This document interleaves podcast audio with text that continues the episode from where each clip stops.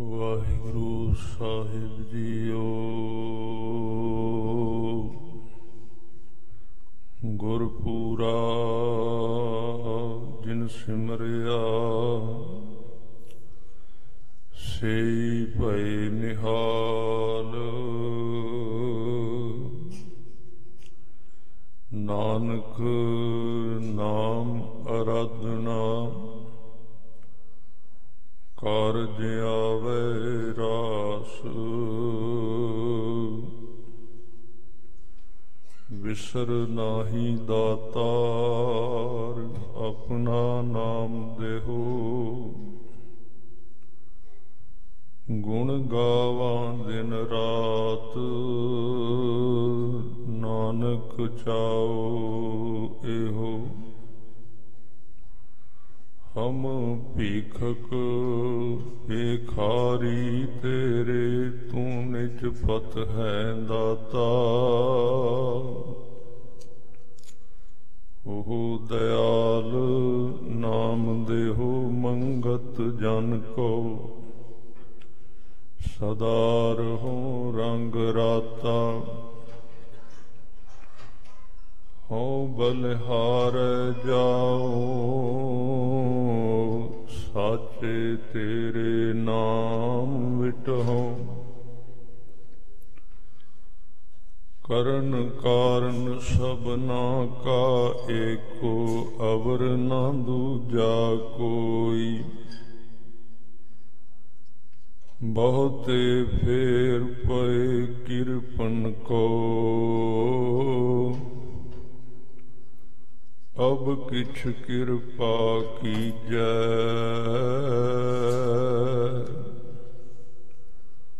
ਹੋ ਦਇਆਲ ਦਰਸ਼ਨ ਦੇਹੁ ਆਪਣਾ। ਐਸੀ ਬਖਸ਼ ਕਰੀਜੈ।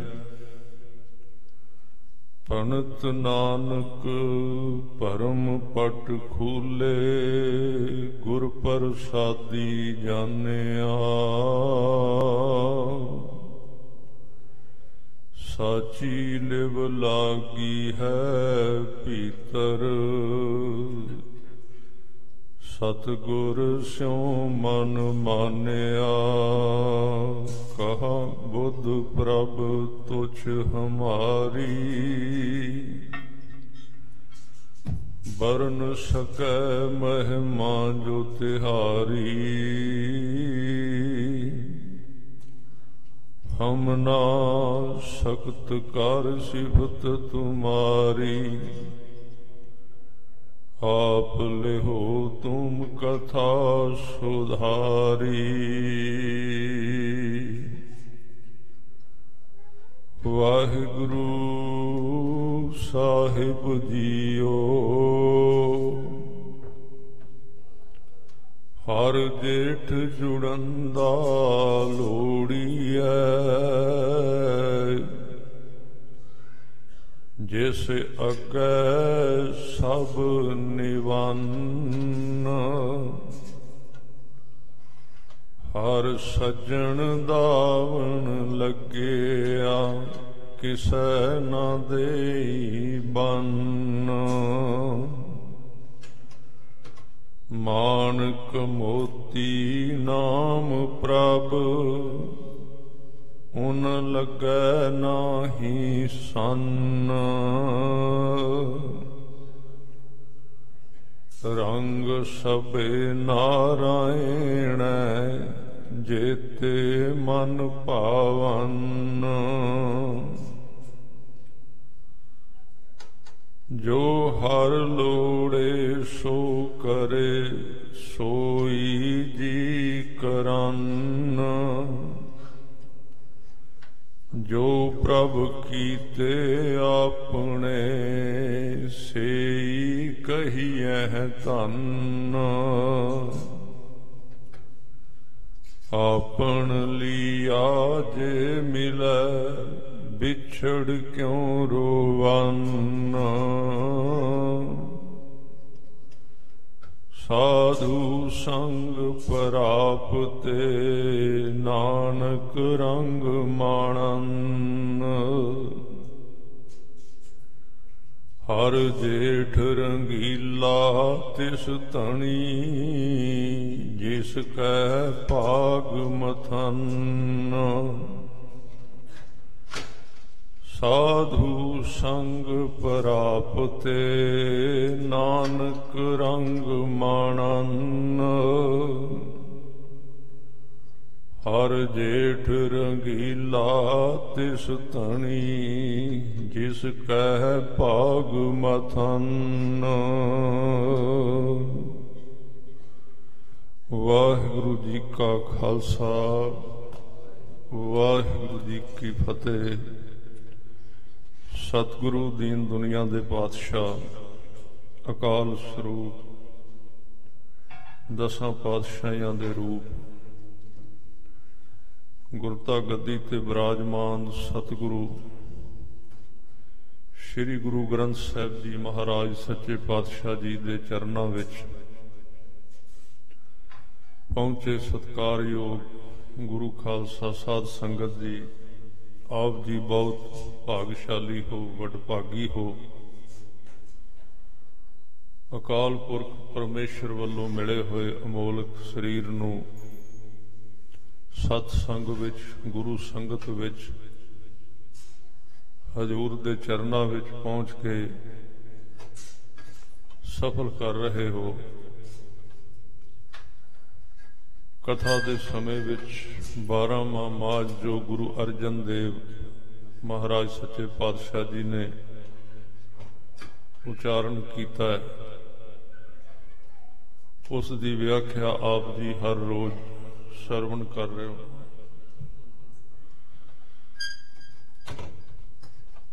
ਤਾਂ ਅੱਜ ਦੇ ਸਮੇਂ ਵਿੱਚ ਜੇਠ ਮਹੀਨੇ ਦੇ ਸਬੰਧ ਵਿੱਚ ਜੋ ਆਪ ਜੀ ਨੇ ਪਾਠ ਦੇ ਰੂਪ ਵਿੱਚ ਸਰਵਣ ਕੀਤਾ ਹੈ। ਗੁਰੂ ਅਰਜਨ ਦੇਵ ਮਹਾਰਾਜ ਸੱਚੇ ਪਾਤਸ਼ਾਹ ਜੀ ਨੇ ਜੇਠ ਦਾ ਮਹੀਨਾ ਜੋ ਬੜਾ ਗਰਮ ਹੈ, ਜਿਹਦੇ ਵਿੱਚ ਬੜੀ ਲੂ ਚੱਲਦੀ ਸਾਰੀਆਂ ਚੀਜ਼ਾਂ ਝੁਲਸ ਜਾਂਦੀਆਂ ਨੇ ਉਸ ਗਰਮੀ ਵਿੱਚ, ਉਸ ਤੱਤੀ ਹਵਾ ਵਿੱਚ। ਉਸ ਮਹੀਨੇ ਦੇ ਸੁਭਾਅ ਦੇ ਮੁਤਾਬਕ ਇਸ ਜਗਤ ਦੇ ਵਿੱਚ ਉਸ ਤੱਤੀ ਹਵਾ ਦਾ ਜ਼ਿਕਰ ਆਪਾਂ ਪਿਛਲੇ ਦੀਵਾਨਾਂ ਵਿੱਚ ਕਰਦੇ ਰਹੇ ਹਾਂ। ਤ੍ਰਿਸ਼ਨਾ ਦੀ ਅਗਨੀ ਹੈ ਅਤੇ ਵਿਕਾਰਾਂ ਦੀ ਅਗਨੀ ਹੈ, ਜਿਹਦੀ ਤੱਤੀ ਲੂ ਦੇ ਵਿੱਚ ਸਾਰਾ ਸੰਸਾਰ ਝੁਲਸ ਜਾਂਦਾ ਹੈ। ਪਰ ਇਸ ਮਹੀਨੇ ਦੇ ਵਿੱਚ ਵੀ ਮਹਾਰਾਜ ਕਹਿੰਦੇ ਨੇ, ਇੰਨੀ ਗਰਮੀ ਦੇ ਵਿੱਚ ਵੀ ਜੇ ਕੋਈ ਮਨੁੱਖ ਗੁਰੂ ਦੇ ਮਾਰਗ ਤੇ ਚੱਲੇ ਤੇ ਉਹ ਠੰਡ ਦੇ ਸੋਮੇ ਗੁਰੂ ਕੇ ਸ਼ਬਦ ਗੁਰੂ ਕੀ ਬਾਣੀ ਜੋ ਅਤ ਠੰਡੀ ਨਾਮ ਜਿਹੜਾ ਹੈ ਬਹੁਤ ਠੰਡਾ ਹੈ। ਉਹਦੇ ਨਾਲ ਜੁੜਦਿਆਂ ਹੀ ਜੀਵਨ ਦੇ ਵਿੱਚ ਠੰਡ ਪੈਦਾ ਹੁੰਦੀ ਮਾਇਆ ਦਾ ਸੁਭਾਅ, ਦੋ ਚੀਜ਼ਾਂ ਨੇ ਇੱਥੇ ਮਾਇਆ, ਸੰਸਾਰ ਅਤੇ ਨਾਮ। ਦੋ ਚੀਜ਼ਾਂ ਦਾ ਹੀ ਸਾਡਾ ਸਰੀਰ ਜਿਹੜਾ ਇਹ ਬਾਡੀ ਬਣੀ ਹੋਈ। ਜਿਹੜਾ ਬਾਹਰ ਪਾਸਾ ਉਹ ਮਾਇਆ ਦਾ ਬਣਿਆ ਹੋਇਆ, ਜੋ ਅੰਦਰ ਇਹਨੂੰ ਚਲਾ ਰਿਹਾ, ਉਹ ਨਾਮ ਦਾ ਬਣਿਆ ਹੋਇਆ ਜਿੰਦ ਜਿਹੜੀ ਜਾਨ ਹੈ, ਉਹ ਨਾਮ ਦੀ ਹੀ ਬਣੀ ਹੋਈ ਹੈ ਤੇ ਸਰੀਰ ਜਿਹੜਾ, ਉਹ ਮਾਇਆ ਦਾ ਬਣਿਆ ਹੋਇਆ ਇਹ ਸਰੀਰ ਮਾਇਆ ਦਾ ਪੁਤਲਾ। ਇਹ ਦੋਹਾਂ ਦੇ ਸੁਮੇਲ ਤੋਂ ਜੀਵਨ ਚੱਲ ਰਿਹਾ ਹੈ। ਹੁਣ ਇਹਦਾ ਮਤਲਬ ਫਿਰ ਇਹ ਹੋਇਆ ਵੀ ਜੇ ਸਰੀਰ ਦੋ ਚੀਜ਼ਾਂ ਦਾ ਬਣਿਆ ਹੈ, ਤੇ ਇਹਨੂੰ ਦੋਵੇਂ ਚੀਜ਼ਾਂ ਚਾਹੀਦੀਆਂ ਨੇ। ਇਹਨੂੰ ਮਾਇਆ ਵੀ ਚਾਹੀਦੀ ਤੇ ਇਹਨੂੰ ਨਾਮ ਵੀ ਚਾਹੀਦਾ। ਇੱਕ ਨਾਲ ਇਹਦਾ ਕੰਮ ਨਹੀਂ ਸਰਦਾ। ਜੇ ਇੱਕ ਚੀਜ਼ ਸਿਰਫ ਇਹਦੇ ਕੋਲ ਆ ਜਾਏ, ਤੇ ਇਹਦਾ ਅੱਧਾ ਜੀਵਨ ਜਿਹੜਾ ਉਹ ਮਰ ਜਾਂਦਾ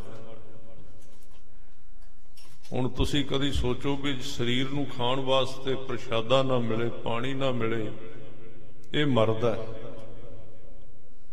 ਇਹਦਾ ਮਤਲਬ ਜਿਹੜਾ ਅੰਦਰਲਾ ਜਿਹੜਾ ਇਹਦਾ ਸਰੀਰ ਹੈ, ਅੰਦਰਲੀ ਜਿੰਦ ਜਾਨ ਹੈ ਜਿਹੜੀ ਪਰਮੇਸ਼ਰ ਦੇ ਨਾਮ ਨਾਲ ਬਣੀ ਹੋਈ ਹੈ ਜੇ ਸਾਧ ਸੰਗਤ ਜੀ ਉਹਨੂੰ ਨਾਮ ਦੀ ਦਾਤ ਮਿਲਣੀ ਬੰਦ ਹੋ ਜਾਏ ਉਸ ਆਤਮਾ ਦਾ, ਉਸ ਜਿੰਦ ਦਾ ਸੁਭਾਅ ਮਰਨਾ ਤੇ ਹੈ ਹੀ ਨਹੀਂ, ਧਰਮ ਨਹੀਂ ਉਹਦਾ ਮਰਨਾ, ਪਰ ਉਹ ਕਮਜ਼ੋਰ ਪੈ ਜਾਂਦੀ। ਉਹਦੀ ਸ਼ਕਤੀ ਘਟ ਜਾਂਦੀ। ਕਮਜ਼ੋਰ ਹੋ ਜਾਣਾ ਉਹਦਾ ਸੁਭਾਅ ਹੈ। ਉਹ ਫਿਰ ਕਮਜ਼ੋਰ ਹੋ ਜਾਂਦੀ ਤੇ ਮਨੁੱਖ ਦਾ ਅੱਧਾ ਜੀਵਨ ਭਾਰ ਬਣ ਜਾਂਦਾ, ਅੰਦਰਲਾ ਜੀਵਨ। ਉਹਨੂੰ ਫਿਰ ਹੌਲੀ ਹੌਲੀ ਪਿੱਛੇ ਆਪਾਂ ਇੱਕ ਤੀਨੇ ਤਾਪ ਨਿਵਾਰਨ ਹਾਰਾ ਵਾਲੀ ਤੁਕ ਪੜੀ ਸੀ, ਉਹਦੇ ਅਰਥ ਰਹਿ ਗਏ ਸੀ ਅੱਜ। ਗੁਰਮੁਖਾਂ ਨੇ ਕਿਹਾ ਸੀ ਵੀ ਇਹਦੇ ਅਰਥ ਕਰਨੇ ਹਨ ਉਹ ਤਿੰਨ ਤਾਪ ਉਹਨੂੰ ਚੰਬੜਦੇ ਨੇ। ਤਿੰਨ ਤਾਪ ਕਿਹੜੇ ਨੇ? ਤਿੰਨ ਪ੍ਰਕਾਰ ਦੀ ਉਹਨੂੰ ਰੋਗ ਲੱਗਦੇ ਨੇ। ਆਦ, ਵਿਆਦ ਤੇ ਉਪਾਦ। ਇਹਨਾਂ ਤਿੰਨਾਂ ਨੂੰ ਹਟਾਉਣ ਵਾਸਤੇ ਫਿਰ ਮਹਾਰਾਜ ਕਹਿੰਦੇ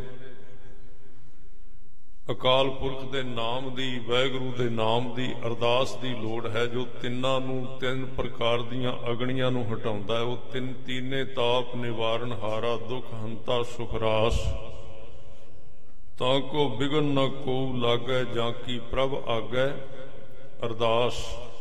ਅਰਦਾਸ ਹਟਾ ਸਕਦੀ ਹੈ ਜਪ ਤਪ ਕਰਨਾ ਇੱਕ ਚੀਜ਼ ਹੋਰ ਹੈ। ਜਪ ਤਪ ਤੇ ਮਾਧਿਅਮ ਹੈ ਵੀ ਬੰਦਾ ਅਰਦਾਸ ਤੱਕ ਚਲਾ ਜਾਏ।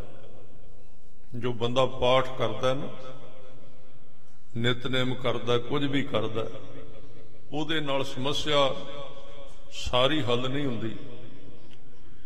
ਪਾਠ ਸਿਰਫ ਸਾਡੇ ਆਪੇ ਨੂੰ ਸਵਾਰਦਾ ਹੈ।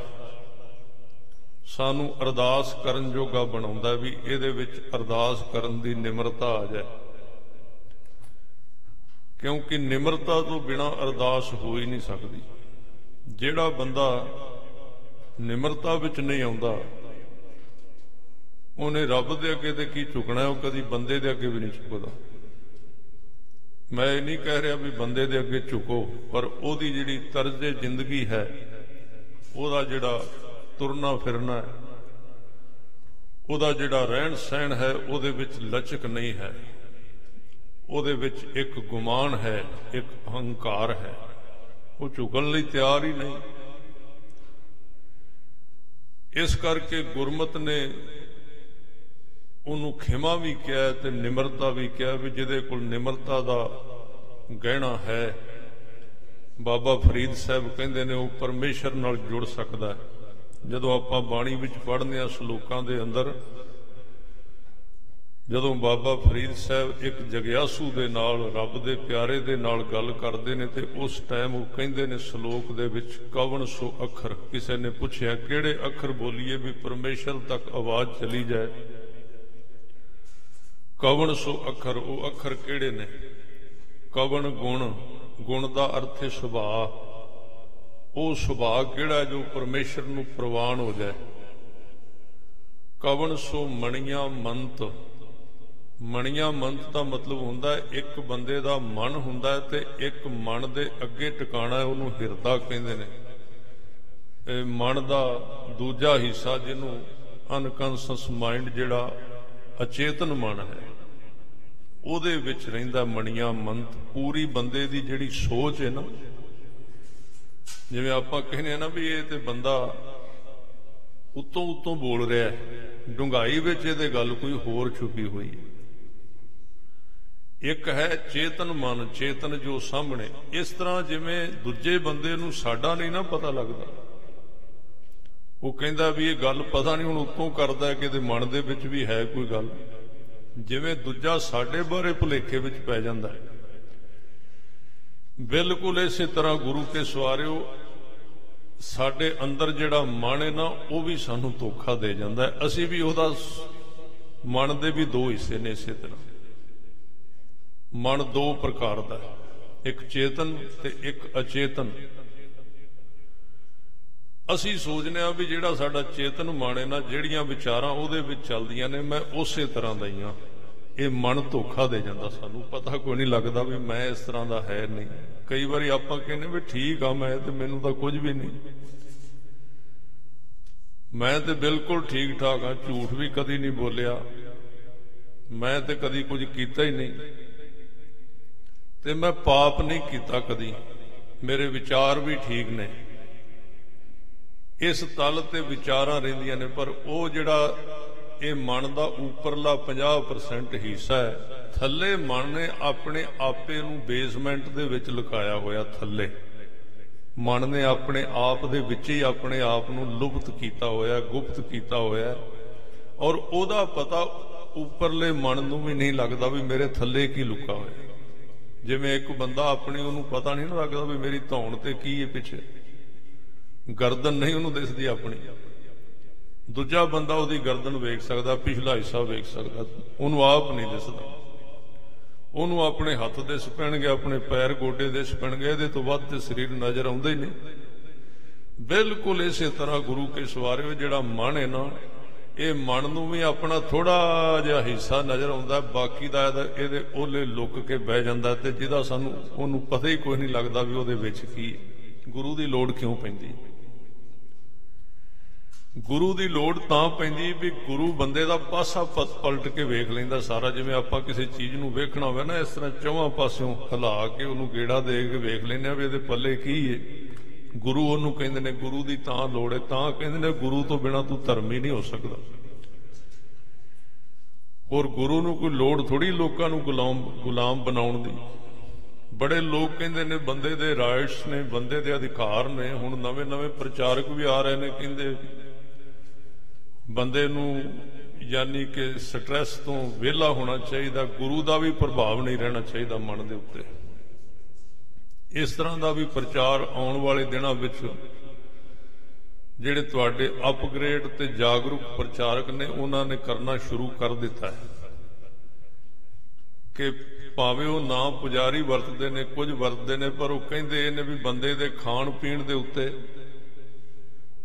ਵੀ ਇਹ ਪ੍ਰਭਾਵ ਪਾਉਣਾ ਗਲਤ ਹੈ ਉਹਦੀ ਫਰੀडम ਦੇ ਉੱਤੇ ਹਮਲਾ ਹੈ। ਇਹ ਕਹਿਣਗੇ ਵੀ ਉਹਦੀ ਆਜ਼ਾਦੀ ਤੇ ਹਮਲਾ ਹੈ, ਵੀ ਉਹਦੇ ਖਾਣ ਪੀਣ ਤੇ ਹਮਲਾ ਹੈ। ਉਹਦੇ ਵੇਖਣ ਤੇ ਪਾਬੰਦੀ ਲਾਉਣੀ, ਇਹ ਵੀ ਉਹਦੇ ਅਧਿਕਾਰਾਂ ਦੇ ਉੱਤੇ ਹਮਲਾ ਹੈ, ਉਹਦੀ ਫਰੀडम ਦੇ ਉੱਤੇ, ਡੈਮੋਕ੍ਰੇਸੀ ਦੇ ਉੱਤੇ ਹਮਲਾ ਹੈ। ਫਿਰ ਉਹਦੇ ਪਹਿਨਣ ਦੇ ਉੱਤੇ ਵੀ ਜਿਹੜੀ ਤੁਸੀਂ ਪਾਬੰਦੀ ਲਾਉਂਦੇ ਹੋ, ਉਹ ਵੀ ਉਹਦੇ ਉੱਤੇ ਹਮਲਾ ਹੈ।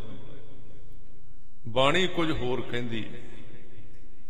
ਬਾਣੀ ਕਹਿੰਦੀ ਹੈ ਵੀ ਮਨੁੱਖ ਜਿਹੜਾ ਹੈ, ਉਹ ਕਿਸੇ ਕੁੰਡੇ ਦੇ ਥੱਲੇ ਰਹਿਣਾ ਚਾਹੀਦਾ ਹੈ। ਇਹਦੇ ਤੋਂ ਬਿਨਾ ਉਹ ਪਸ਼ੂ ਤੋਂ ਵੀ ਭੈੜਾ ਹੈ। ਗੁਰੂ ਦੇ ਕੁੰਡੇ ਦੇ ਥੱਲੇ ਰਹਿਣਾ ਚਾਹੀਦਾ ਤੁਸੀਂ ਕਈ ਵਾਰੀ ਗੁਰੂ ਅਮਰਦਾਸ ਜੀ ਦਾ ਇੱਕ ਸ੍ਰੀ ਮੁਖ ਵਾਕ ਸਰਵਣ ਕਰਦੇ ਹੋਵੋਗੇ ਸ਼ਲੋਕ ਦੇ ਰੂਪ ਦੇ ਵਿੱਚ ਕਿ ਕਿਵੇਂ ਰਹਿਣਾ ਚਾਹੀਦਾ ਬੰਦੇ ਨੂੰ? ਬਾਣੀ ਕੀ ਕਹਿੰਦੀ ਹੈ ਤੇ ਅੱਜ ਦਾ ਪ੍ਰਚਾਰਕ ਕੁਝ ਹਿੱਸੇ ਦੇ ਲੋਕ ਕੀ ਕਹਿ ਰਹੇ ਨੇ? ਕਹਿੰਦੇ ਵੀ ਫਰੀडम ਵੀ ਹੁਣ ਇਹ ਤਾਂ ਕਹਿੰਦੇ ਬੰਦੇ ਦੇ ਕੱਪੜਿਆਂ ਤੱਕ ਵੀ ਪਾਬੰਦੀ ਲਾਈ ਜਾਂਦੇ ਨੇ ਵੀ ਇਸ ਤਰ੍ਹਾਂ ਤੁਸੀਂ ਆ ਪਾ ਕੇ ਰੱਖੋ ਤੇ ਆ ਲੈਣ ਨਾ ਦਿਓ ਤੇ ਆ ਨਾ ਕਰੋ। ਵੀ ਇਹ ਗੁਲਾਮੀ ਹੈ, ਐਵੇਂ ਲੱਦੀ ਹੋਇਆ ਕਹਿੰਦੇ ਉੱਤੇ ਸਿਰ ਦੇ ਬੰਦੇ, ਸਿੱਖ ਦੇ। ਤੇ ਮੈਂ ਪਹਿਲਾਂ ਇੱਕ ਦਿਨ ਬੇਨਤੀ ਕੀਤੀ ਸੀ ਵੀ ਸਾਰੇ ਸਾਲ ਸੰਗਤ ਜੀ ਚੀਜ਼ਾਂ ਲਾਈਨ ਵਿੱਚ ਚੱਲ ਰਹੀਆਂ ਨੇ, ਸੂਰਜ ਵੀ ਆਪਣੀ ਲਾਈਨ ਵਿੱਚ ਚੱਲ ਰਿਹਾ ਚੰ드ਰਮਾ ਵੀ ਆਪਣੀ ਲਾਈਨ ਵਿੱਚ ਚੱਲ ਰਿਹਾ, ਧਰਤੀ ਵੀ ਆਪਣੀ ਲਾਈਨ ਤੋਂ ਹਜ਼ਾਰਾਂ ਸਾਲਾਂ ਤੋਂ ਚੱਲ ਰਹੀ ਹੈ। ਇਧਰ ਉਧਰ ਨਹੀਂ ਹੋਈ। ਕੋਈ ਫ਼ਰਕ ਨਹੀਂ ਪਿਆ। ਰੁੱਖ ਵੀ ਉਸੇ ਤਰ੍ਹਾਂ ਹੀ ਉਗਦੇ ਨੇ, ਪਰ ਬੰਦਾ ਜਿਹਨੇ ਲਾਈਨ ਬਦਲ ਦਿੱਤੀ ਹੈ ਤੇ ਗੁਰੂ ਗੋਬਿੰਦ ਸਿੰਘ ਨੇ ਜਿਹੜੀ ਮਰਿਆਦਾ ਦਿੱਤੀ ਹੈ ਨਾ, ਉਹਨੂੰ ਬੋਝ ਦੱਸਣ ਵਾਲੇ। ਇਹ ਨਹੀਂ ਸੋਚਦੇ ਵੀ ਜੇ ਸਾਰੀਆਂ ਚੀਜ਼ਾਂ ਲਾਈਨ ਵਿੱਚ ਚੱਲ ਰਹੀਆਂ ਨੇ ਤੇ ਬੰਦੇ ਨੂੰ ਲਾਈਨ ਵਿੱਚ ਕਿਉਂ ਨਹੀਂ ਚੱਲਣਾ ਚਾਹੀਦਾ? ਉਹਨੂੰ ਵੀ ਤੇ ਲਾਈਨ ਵਿੱਚ ਚੱਲਣਾ ਚਾਹੀਦਾ। ਲਾਈਨ ਦਾ ਅਰਥ ਹੈ ਮਰਿਆਦਾ ਵਿੱਚ ਚੱਲਣਾ ਚਾਹੀਦਾ। ਉਹ ਮਰਿਆਦਾ ਤੋਂ ਦੂਰ ਚਲਾ ਗਿਆ ਇਸ ਕਰਕੇ ਗੁਰੂ ਅਮਰਦਾਸ ਜੀ ਦਾ ਬਚਨ ਹੈ, ਹਸਤੀ ਸਿਰ ਜੋ ਅੰਕੁਸ਼ ਹੈ ਅਹਰਣ ਜਿਉ ਸਿਰ ਦੇ। ਗੁਰੂ ਤਾਂ ਇਹ ਕਹਿੰਦਾ ਜਿਵੇਂ ਹਾਥੀ ਇੰਨੀ ਸ਼ਕਤੀ ਰੱਖਦਾ ਹੈ, ਜਿੰਨਾ ਸ਼ਕਤੀਸ਼ਾਲੀ ਹੈ ਨਾ ਉਨੀ ਉਹਨੂੰ ਕੁੰਡੇ ਦੀ ਲੋੜ ਪੈਂਦੀ ਹੈ।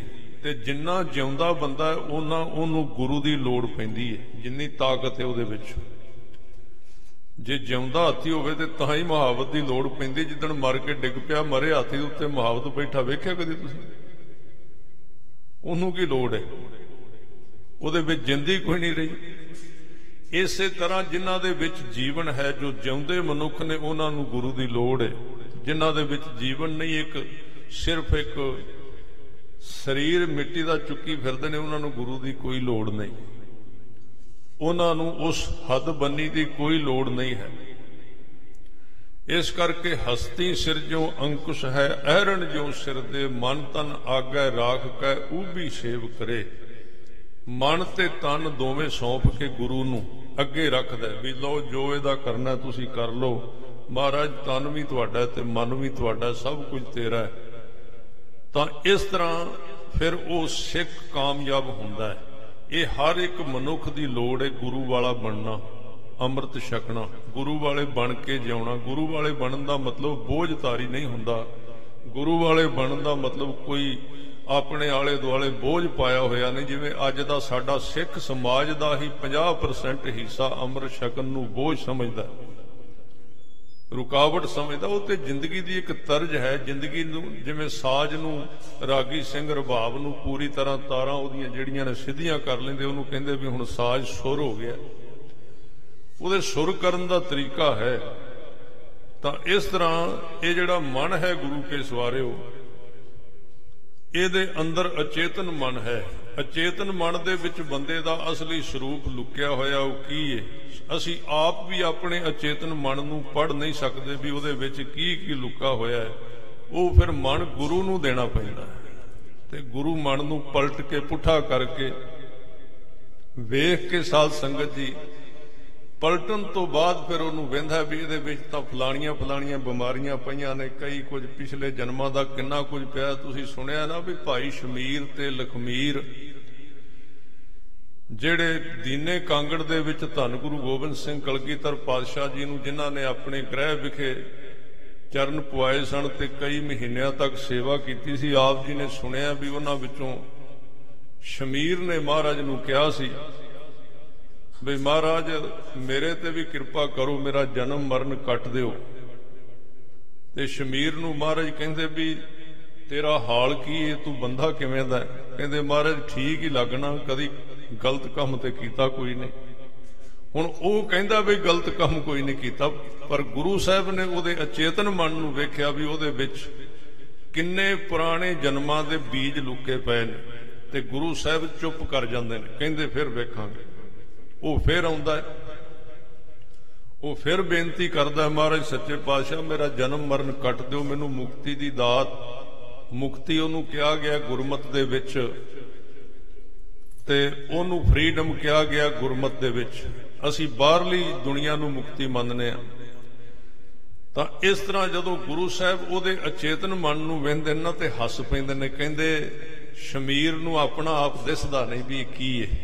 ਇਹਦੇ ਵਿੱਚ ਬੈਕ ਤੇ ਬਹੁਤ ਕੁਝ ਲੁਕਾ ਪਿਆ। ਪਿਛਲੇ ਜਨਮਾਂ ਦੀਆਂ ਜਿਹੜੀਆਂ ਇਹਦੀਆਂ ਬੀਜ ਨੇ, ਇਹਦੇ ਮਨ ਦੇ ਵਿੱਚ ਲੁਕੇ ਪਏ ਨੇ, ਤੇ ਫਿਰ ਉਹਨੂੰ ਕਹਿੰਦੇ ਨੇ, ਕੋਈ ਗੱਲ ਨਹੀਂ, ਫਿਰ ਆਵੀਂ ਫਿਰ ਆਵੀਂ। ਇਸ ਤਰ੍ਹਾਂ ਕਈ ਦਿਨ ਫਿਰ ਆਵੀਂ ਫਿਰ ਆਵੀਂ ਹੁੰਦਾ ਰਿਹਾ। ਕਿਉਂ? ਗੁਰੂ ਸਾਹਿਬ ਉਹਦੇ ਵਾਸਤੇ ਤਿਆਰੀ ਕਰ ਰਹੇ ਸਨ ਵੀ ਇਹਦੇ ਹੁਣ ਪਿੱਛੇ ਪਿੱਛੇ ਜਿਹੜੇ, ਕਿਉਂਕਿ ਜਿੰਨਾ ਚਿਰ ਸਾਧ ਸੰਗਤ ਜੀ ਪਿਛਲੇ ਜਨਮ ਅੰਦਰੋਂ ਉਹਨਾਂ ਦੇ ਕਰਮ ਡਿਲੀਟ ਨਹੀਂ ਹੁੰਦੇ, ਬਿਲਕੁਲ ਖਤਮ ਨਹੀਂ ਹੁੰਦੇ, ਉਹਨਾਂ ਚਿਰ ਮਨੁੱਖ ਬਿਲਕੁਲ ਮੁਕਤ ਨਹੀਂ ਹੋ ਸਕਦਾ। ਔਰ ਜਿਹੜੇ, ਜਿਨ੍ਹਾਂ ਦੇ ਨਾਲ ਉਹਨਾਂ ਦਾ ਮੋਹ ਬਣਿਆ ਹੋਇਆ ਮਨੁੱਖ ਦਾ, ਗਹਿਰੀ ਅਟੈਚਮੈਂਟ ਬਣੀ ਹੋਈ ਹੈ। ਜਿੰਨਾ ਚਿਰ ਉਹਨਾਂ ਸਾਰੇ ਲੋਕਾਂ ਦੇ ਨਾਲੋਂ ਮੋਹ ਨਹੀਂ ਟੁੱਟਦਾ, ਅੰਦਰਲਾ ਜਿਹੜਾ ਲੱਗਾ ਹੋਇਆ ਲਗਾਵ ਨਹੀਂ ਟੁੱਟਦਾ, ਉਹਨਾਂ ਚਿਰ ਬੰਦਾ ਮੁਕਤ ਨਹੀਂ ਹੋ ਸਕਦਾ। ਤੇ ਜਾਂ ਫਿਰ ਉਹਨਾਂ ਨੂੰ ਵੀ ਮੁਕਤ ਕਰੇ ਜਿਨ੍ਹਾਂ ਨਾਲ ਉਹਦਾ ਮੋਹ ਹੈ। ਇਸ ਕਰਕੇ ਬਾਣੀ ਵਿੱਚ ਕਈ ਥਾਵਾਂ ਤੇ ਆਇਆ ਵੀ ਬ੍ਰਹਮ ਗਿਆਨੀ 21 ਕੁਲਾਂ ਲੈ ਕੇ ਤਰ ਜਾਂਦਾ ਹੈ। 21 ਕੁਲਾਂ ਉਹਦੀਆਂ ਮੁਕਤ ਹੋ ਜਾਂਦੀਆਂ। ਉਹਦਾ ਕਾਰਨ ਕੀ ਹੈ ਕਿਉਂਕਿ ਇੰਨੇ ਕੁ ਲੋਕਾਂ ਦੇ ਨਾਲ ਪਿਛਲੇ ਜਨਮਾਂ ਦੇ ਰਿਲੇਸ਼ਨਸ਼ਿਪ ਜਿਹੜੇ ਨੇ, ਬਣੇ ਹੁੰਦੇ ਨੇ, ਅੰਦਰ ਪਤਾ ਨਹੀਂ ਲੱਗਦਾ ਵੀ ਕਿਹੜੇ ਕਿਹੜੇ ਬੰਦੇ ਨਾਲ ਇਹਦਾ ਅੰਦਰੋਂ ਸੰਬੰਧ ਬਣਿਆ ਹੋਇਆ। ਬਾਣੀ ਪੜ੍ਹ ਕੇ ਵੇਖ ਲਓ, ਐਸੇ ਘਰ ਹਮ ਬਹੁਤ ਬਸਾਏ ਜਬ ਹਮ ਰਾਮ ਗਰਭ ਹੋਏ ਆਏ ਕਬੀਰ ਸਾਹਿਬ ਕਹਿੰਦੇ ਨੇ, ਪਤਾ ਨਹੀਂ ਕਿੰਨੇ ਕੁ ਬਾਣੀ ਦੇ ਵਿੱਚ ਹੋਰ ਥਾਵਾਂ ਤੇ ਵੀ ਨਾਂ ਆਇਆ ਹੈ। ਕੇਤੇ ਮਾਤ ਪਿਤਾ ਸੁਤ ਧੀਆ, ਕੇ- ਕੇਤੇ ਗੁਰ ਚੇਲੇ ਫੁਨ ਹੂਆ। ਪਤਾ ਨਹੀਂ ਕਿੰਨੇ ਕੁ ਗੁਰੂ, ਕਿੰਨੇ ਕੁ ਚੇਲੇ, ਕਿੰਨੇ ਕੁ ਮਾਤਾ, ਕਿੰਨੀਆਂ ਮਾਵਾਂ, ਕਿੰਨੇ ਪਿਤਾ, ਕਿੰਨੇ ਪੁੱਤਰ। ਉਹ ਸਾਰਿਆਂ ਦਾ ਅੰਦਰ ਕਨੈਕਸ਼ਨ ਬਣਿਆ ਹੋਇਆ, ਪੁਰਾਣਿਆਂ ਦਾ ਵੀ ਭਾਵੇਂ ਉਹ ਕਿੱਥੇ ਚਲੇ ਗਏ ਨੇ। ਤੇ ਜਦੋਂ ਬੰਦਾ ਮੁਕਤ ਹੁੰਦਾ ਹੈ, ਗੁਰੂ ਨੂੰ ਆਪਣਾ ਮਨ ਸੌਂਪਦਾ, ਜਿਵੇਂ ਸ਼ਮੀਰ ਹੋ ਗਿਆ ਮੁਕਤ ਸਾਧ ਸੰਗਤ ਜੀ, ਤੇ ਉਸ ਵੇਲੇ ਫਿਰ ਉਹਨਾਂ ਨਾਲਦਿਆਂ ਨੂੰ ਵੀ ਜਾਂ ਤੇ ਮੁਕਤੀ ਦਵਾਏਗਾ ਤੇ ਜਾਂ ਉਹਨਾਂ ਦੇ ਨਾਲੋਂ ਕਨੈਕਸ਼ਨ ਤੋੜੇਗਾ ਦੋ ਵਿੱਚੋਂ ਇੱਕ ਕੰਮ ਉਹਨੂੰ ਕਰਨਾ ਪੈਣਾ ਹੈ ਹੁਣ ਕੰਮ ਦੋਵੇਂ ਹੀ ਔਖੇ ਨੇ ਤਾਂ ਬਾਣੀ ਦੇ ਵਿੱਚ ਬਚਨ ਆਏ ਨੇ, ਮੈਂ ਨਾਲੋਂ ਨਾਲ ਤੁਕਾਂ ਸਾਂਝੀਆਂ ਕਰੀ ਜਾਵਾਂ ਵੀ ਜਿਹਦੇ ਵਿੱਚ ਇਹ ਗੱਲਾਂ ਨੂੰ ਗੁਰੂ ਸਾਹਿਬ ਨੇ ਨਾਲੋਂ ਨਾਲ ਦੱਸਿਆ ਹੈ। ਸਗਲ ਸਮੂਹ ਲੈ ਉਧਰੇ ਨਾਨਕ। ਸਗਲ ਸਮੂਹ ਦਾ ਮਤਲਬ ਕੀ ਹੈ ਸਮੂਹ ਦੇ ਪੰਜਾਬੀ ਵਿੱਚ ਅਰਥ ਕਰੋ ਤੇ ਟੋਲਾ ਬਣਦਾ ਹੈ ਵੀ ਬ੍ਰਹਮ ਗਿਆਨੀ ਆਪਣੇ ਨਾਲਦਿਆਂ ਨੂੰ ਵੀ ਨਾਲ ਲੈ ਕੇ ਉਧਰ ਜਾਂਦਾ ਹੈ ਨਾਲਦਿਆਂ ਦੀ ਵੀ ਮੁਕਤੀ ਕਰਾ ਦਿੰਦਾ ਜਿਹੜੇ ਉਹਦੇ ਸੰਗੀ ਸਾਥੀ। ਤਾਂ ਹੀ ਬਾਣੀ ਵਿੱਚ ਬਚਨ ਆਇਆ ਨਾ ਵੀ ਹਰ ਕਾ ਨਾਮ ਹਿਰਦੈ ਨਿਤ ਧਿਆਈ। ਸੰਗੀ ਸਾਥੀ ਸਗਲ ਤਰਾਈ। ਸੰਗੀ ਸਾਥੀ ਜਿਹੜੇ ਨੇ ਹੁਣ ਜਹਾਂ ਤੇ ਉਹਨਾਂ ਦੇ ਨਾਲੋਂ ਮੋਹ ਟੁੱਟੇਗਾ ਤੇ ਜਾਂ ਉਹਨਾਂ ਨੂੰ ਤਾਰਨਾ ਪਏਗਾ, ਗੱਲਾਂ ਦੋ ਹੀ ਨੇ।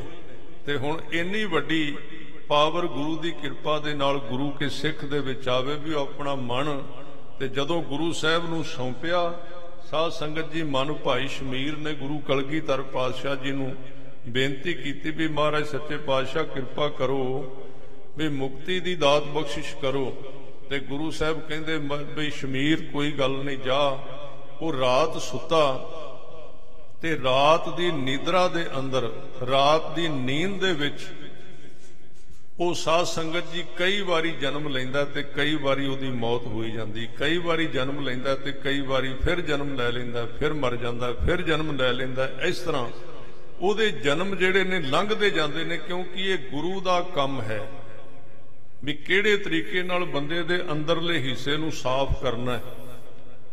ਅੰਦਰਲੇ ਮਨ ਨੂੰ ਜਿਹੜਾ ਧੋਣਾ ਇਹਨੂੰ ਜੋ ਅੰਦਰ ਮੈਲ ਲੱਗੀ ਹੋਈ ਹੈ ਤਾਂ ਉਹਨੂੰ ਅੰਦਰ ਗੁਰੂ ਕੇ ਸਵਾਰਿਓ ਨੀਂਦ ਦੇ ਵਿੱਚ, ਕਿਉਂਕਿ ਉਹਨੇ ਸੇਵਾ ਬੜੀ ਵੱਡੀ ਕੀਤੀ ਸੀ, ਕਦੀ ਸੋਚੋ, ਉਸ ਸਮੇਂ ਦੇ ਵਿੱਚ ਗੁਰੂ ਕਲਗੀਧਰ ਪਾਤਸ਼ਾਹ ਜੀ ਨੂੰ ਆਪਣੇ ਘਰ ਵਿੱਚ ਰੱਖ ਕੇ ਤੇ ਸਰਕਾਰ ਦਾ ਵਿਰੋਧ ਚੱਲਣਾ ਛੋਟੀ ਜੀ ਗੱਲ ਨਹੀਂ ਹੈ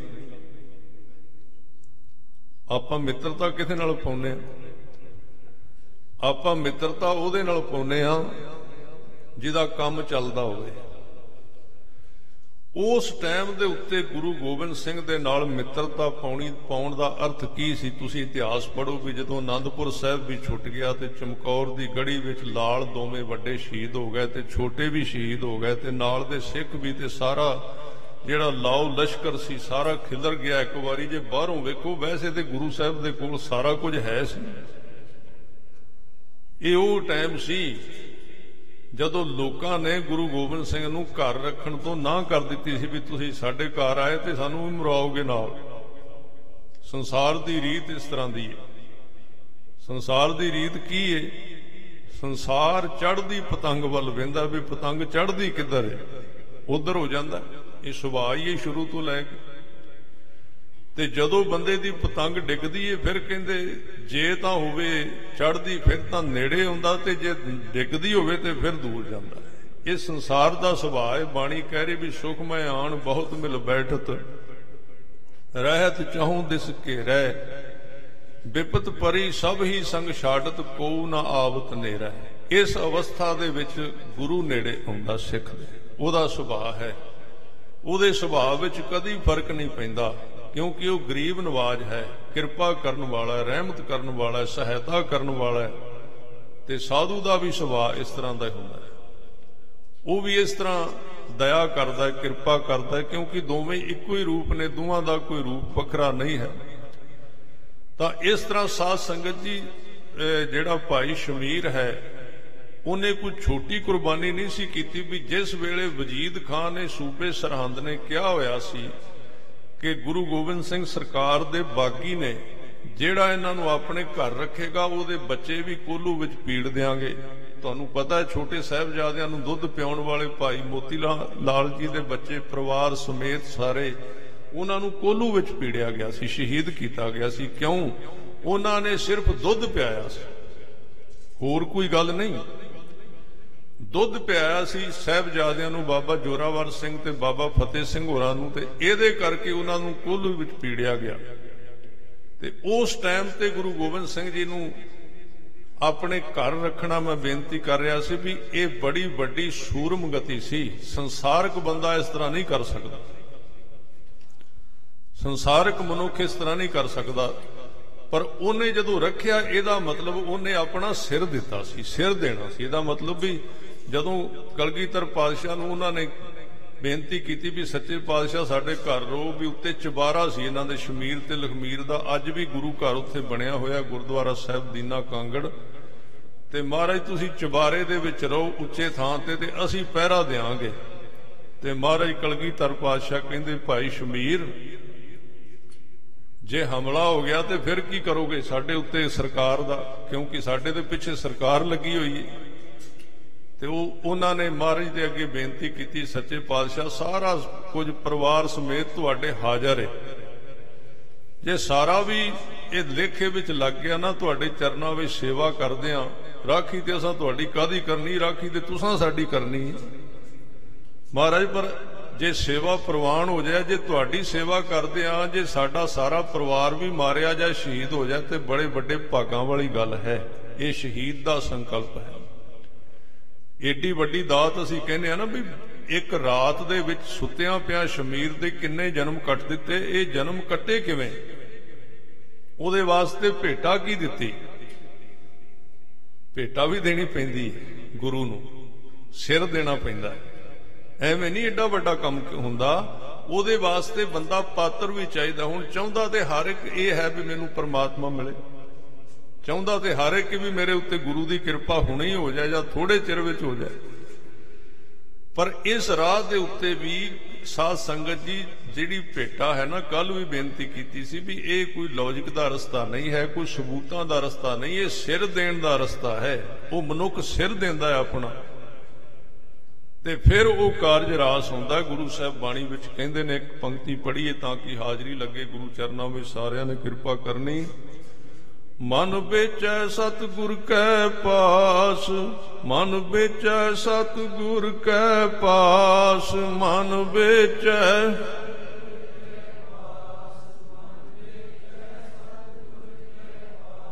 ਮਨ ਵੇਚੈ ਸਤਿਗੁਰ ਕੈ ਪਾਸ, ਮਨ ਵੇਚੈ ਸਤਿਗੁਰ ਕੈ ਪਾਸ, ਮਨ ਵੇਚੈ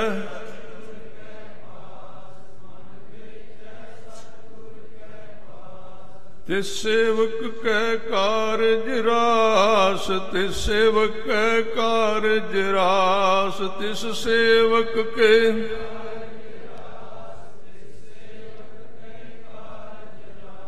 ਸੇਵਾ ਕਰਤ ਹੋਏ ਨੇ ਕਾਮੀ, ਸੇਵਾ ਕਰਤ ਹੋਏ ਨੇ ਕਾਮੀ, ਸੇਵਾ ਕਰਤ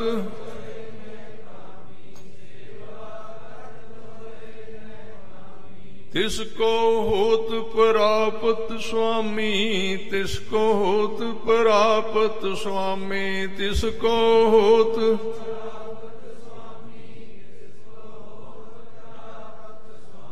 ਮਨ ਵਿੱਚ ਸਤਗੁਰ ਕੇ ਪਾਸ, ਮਨ ਵਿੱਚ ਸਤਗੁਰ ਕੇ ਪਾਸ, ਮਨ ਵਿੱਚ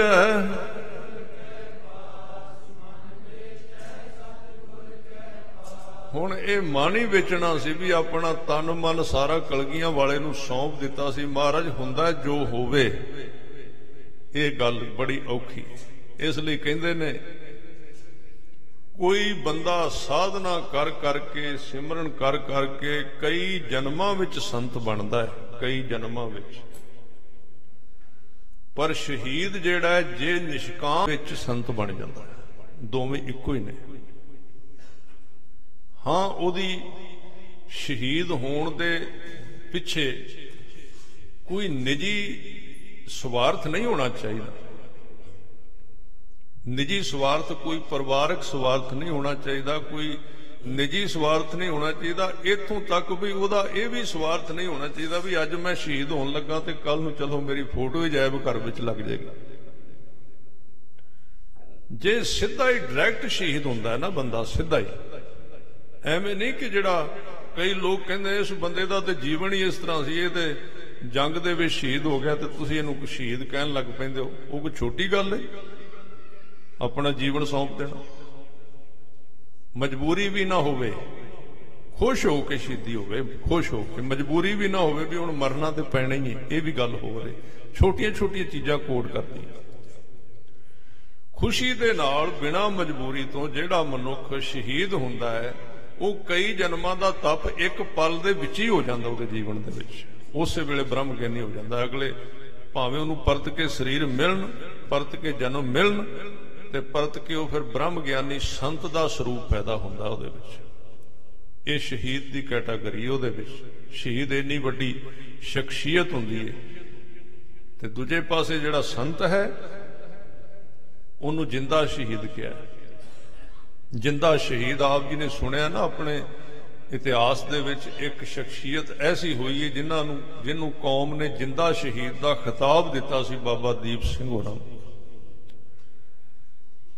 ਜਦੋਂ ਸਰਹੰਦ ਜਿੱਤੀ ਸੀ, ਆਪਾਂ ਇਹ ਕਹਿੰਦੇ ਆ ਵੀ ਪ੍ਰਚਲ ਤੇ ਵੀ ਬਾਬਾ ਬੰਦਾ ਸਿੰਘ ਬਹਾਦਰ ਨੇ ਤੇ ਬਾਬਾ ਬਾਜ ਸਿੰਘ ਹੋਰੀ ਸਨ ਨਾਲ, ਉਹਨਾਂ ਦੇ ਵਿੱਚ ਸਰਹੰਦ ਜਿੱਤਣ ਦੇ ਵਿੱਚ ਬਾਬਾ ਦੀਪ ਸਿੰਘ ਹੋਰਾਂ ਦਾ ਬਹੁਤ ਵੱਡਾ ਰੋਲ ਸੀ, ਬਹੁਤ ਵੱਡਾ ਹਿੱਸਾ ਸੀ।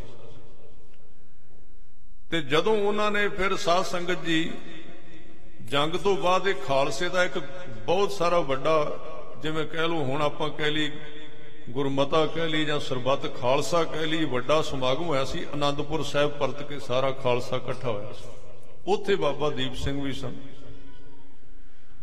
ਉੱਥੇ ਫਿਰ ਉੱਥੇ ਸਾਰਿਆਂ ਨੇ ਵੇਖਿਆ ਵੀ ਇੱਥੇ ਬਾਬਾ ਦੀਪ ਸਿੰਘ ਹੋਰਾਂ ਨੂੰ ਕੌਮ ਵੱਲੋਂ ਇੱਕ ਉਹਨਾਂ ਨੇ ਬੜੀ ਵੱਡੀ ਸੇਵਾ ਕੀਤੀ ਸੀ।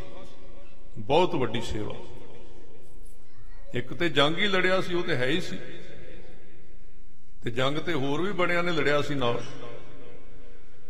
ਉਹਨਾਂ ਨੂੰ ਜਿੰਦਾ ਸ਼ਹੀਦ ਦਾ ਖਿਤਾਬ ਤਾਂ ਦਿੱਤਾ ਗਿਆ ਸੀ ਵੀ ਇਹ ਏਡਾ ਵੱਡਾ ਸੂਰਮਾ ਨੇ ਕੱਲਾ ਜੰਗ ਨਹੀਂ ਲੜਿਆ, ਇਹਨੇ ਆਪਣੇ ਹੱਥ ਨਾਲ ਆਪਣੀ ਕਲਮ ਦੇ ਨਾਲ ਚਾਰ ਸਰੂਪ ਗੁਰੂ ਗ੍ਰੰਥ ਸਾਹਿਬ ਦੇ ਲਿਖੇ ਨੇ। ਇਹ ਬੜੀ ਵੱਡੀ ਸੇਵਾ ਸੀ। ਲਿਖਣਾ ਬਹੁਤ ਵੱਡੀ ਸੇਵਾ ਹੈ। ਤੇ ਪੜ੍ਹਨਾ ਬਹੁਤ ਵੱਡੀ ਸੇਵਾ। ਹੈ ਸੇਵਾਵਾਂ ਸਾਰੀਆਂ ਆਪਣੀ ਥਾਂ ਤੇ ਬੜੀਆਂ ਵੱਡੀਆਂ ਨੇ, ਬਹੁਤ ਵੱਡੀਆਂ ਨੇ।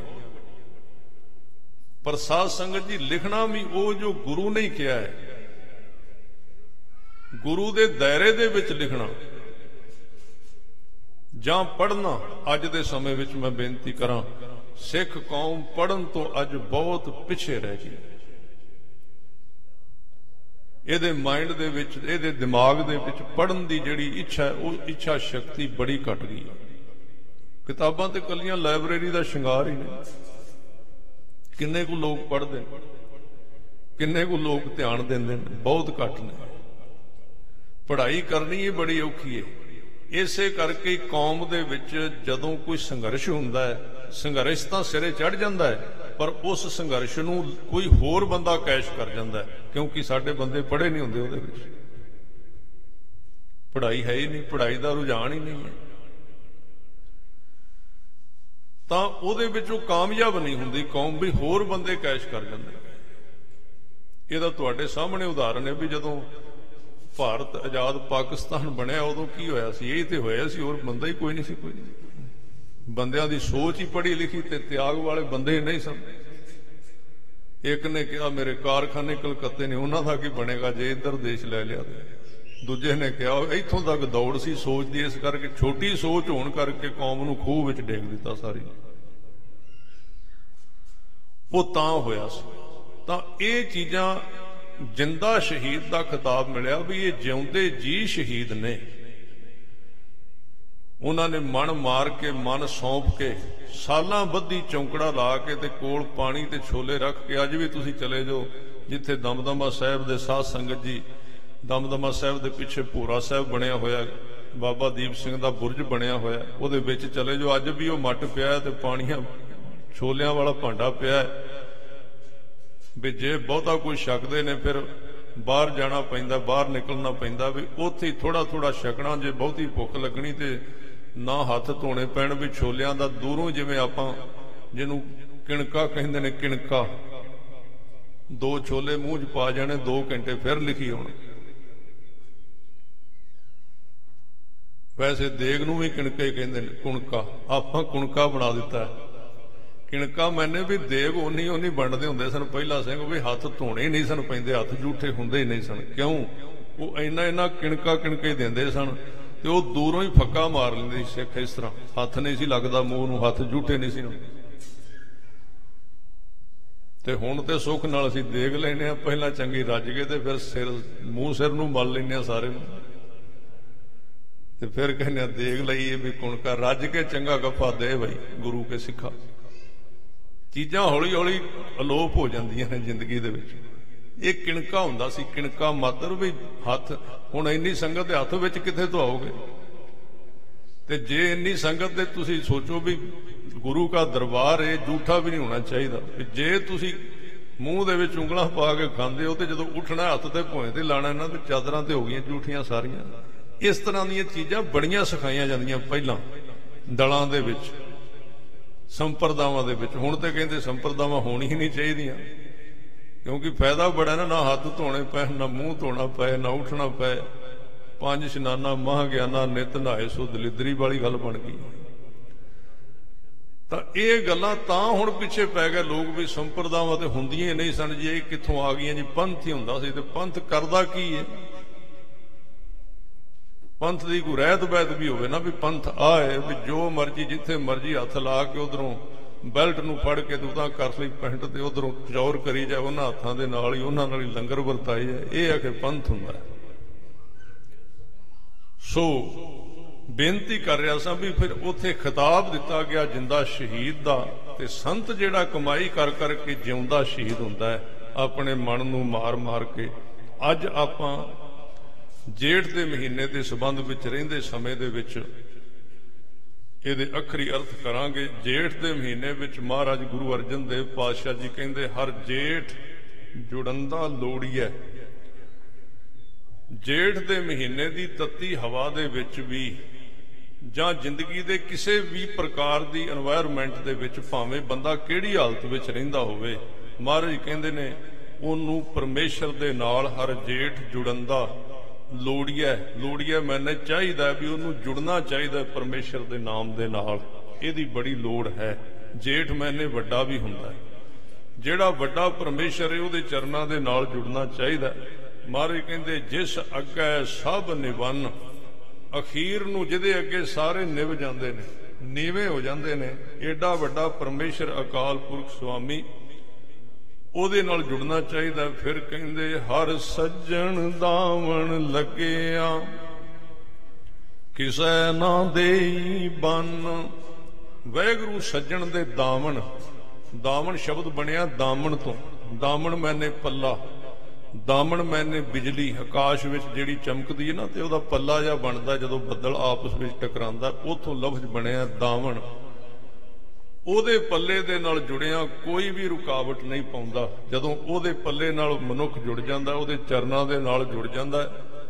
ਕਿਉਂਕਿ ਮਹਾਰਾਜ ਕਹਿੰਦੇ, ਮਾਨਕ ਮੋਤੀ ਨਾਮ ਪ੍ਰਭ ਉਨ ਲੱਗੈ ਨਾਹੀ ਸੰਨ। ਪਰਮੇਸ਼ਰ ਦੇ ਨਾਮ ਦੇ ਹੀਰੇ ਐਸੇ ਕੀਮਤੀ ਨੇ ਕਿ ਉਹਨਾਂ ਨੂੰ ਕੋਈ ਵਿਕਾਰ ਆਦਿਕ ਸੰਨ ਨਹੀਂ ਲਾ ਸਕਦੇ। ਸੰਨ ਤਾਂ ਤੁਸੀਂ ਸਮਝਦੇ ਹੋਵੋਗੇ, ਪੰਜਾਬੀਆਂ ਨੂੰ ਸੰਨ ਦਾ ਤੇ ਪਤਾ ਹੀ ਹੈ। ਸੰਨ ਦਾ ਮਤਲਬ ਚੋਰੀ ਕਰਨ ਲਈ ਪਹਿਲਾਂ ਕੰਧ ਦੇ ਵਿੱਚੋਂ ਮੋਰਾ ਕੱਢਦੇ ਸੀ। ਉਹਨੂੰ ਸੰਨ ਕਹਿੰਦੇ ਨੇ। ਕਹਿੰਦੇ ਕੋਈ ਚੋਰ ਉਚੱਕਾ ਜਿਹੜਾ ਵਿਕਾਰ ਉਹਨੂੰ ਕੋਂਦਾ ਨਹੀਂ। ਸੰਨ ਨਹੀਂ ਲੱਗਦੀ, ਕਿਉਂਕਿ ਉਹਦਾ ਕਾਰਨ ਇਹ ਕਹਿੰਦੇ, ਰੰਗ ਸਬੇ ਨਾਰਾਇਣ ਪਰਮੇਸ਼ਰ ਦੇ ਨਾਮ ਦੇ ਵਿੱਚ ਦੁਨੀਆ ਦੇ ਸਾਰੇ ਰਸ ਨੇ, ਰੰਗ ਨੇ। ਉਸ ਗੁਰਮੁਖ ਦੇ ਕੋਲ ਹੁੰਦੇ ਨੇ, ਜੇਤੇ ਮਨ ਭਾਵਨ ਜਿੰਨੇ ਉਹਨੂੰ ਮਨ ਦੇ ਵਿੱਚ ਚਾਹੀਦੇ ਨੇ, ਜਿੰਨੂੰ ਜਿੰਨੀ ਉਹਨੂੰ ਲੋੜ ਹੈ, ਸਾਰੇ ਦੇ ਸਾਰੇ ਰੰਗ ਉਹਦੇ ਕੋਲ ਨੇ, ਜੇਤੇ ਮਨ ਭਾਵਨ ਜੋ ਹਰ ਲੋੜੇ ਸੋ ਕਰੇ, ਕਿਉਂਕਿ ਪਰਮੇਸ਼ਰ ਇੰਨਾ ਵੱਡਾ ਹੈ, ਜੋ ਉਹ ਚਾਹੁੰਦਾ, ਉਹ ਹੀ ਕਰਦਾ, ਉਹ ਕਿਸੇ ਦੀ ਪਰਵਾਹ ਨਹੀਂ ਕਰਦਾ। ਤੇ ਸੋਈ ਜੀ ਕਰਨ, ਜਿਹੜੇ ਜੀਵ ਨੇ ਸਾਰੇ, ਇਹ ਵੀ ਉਹ ਹੀ ਕਰਦੇ ਨੇ।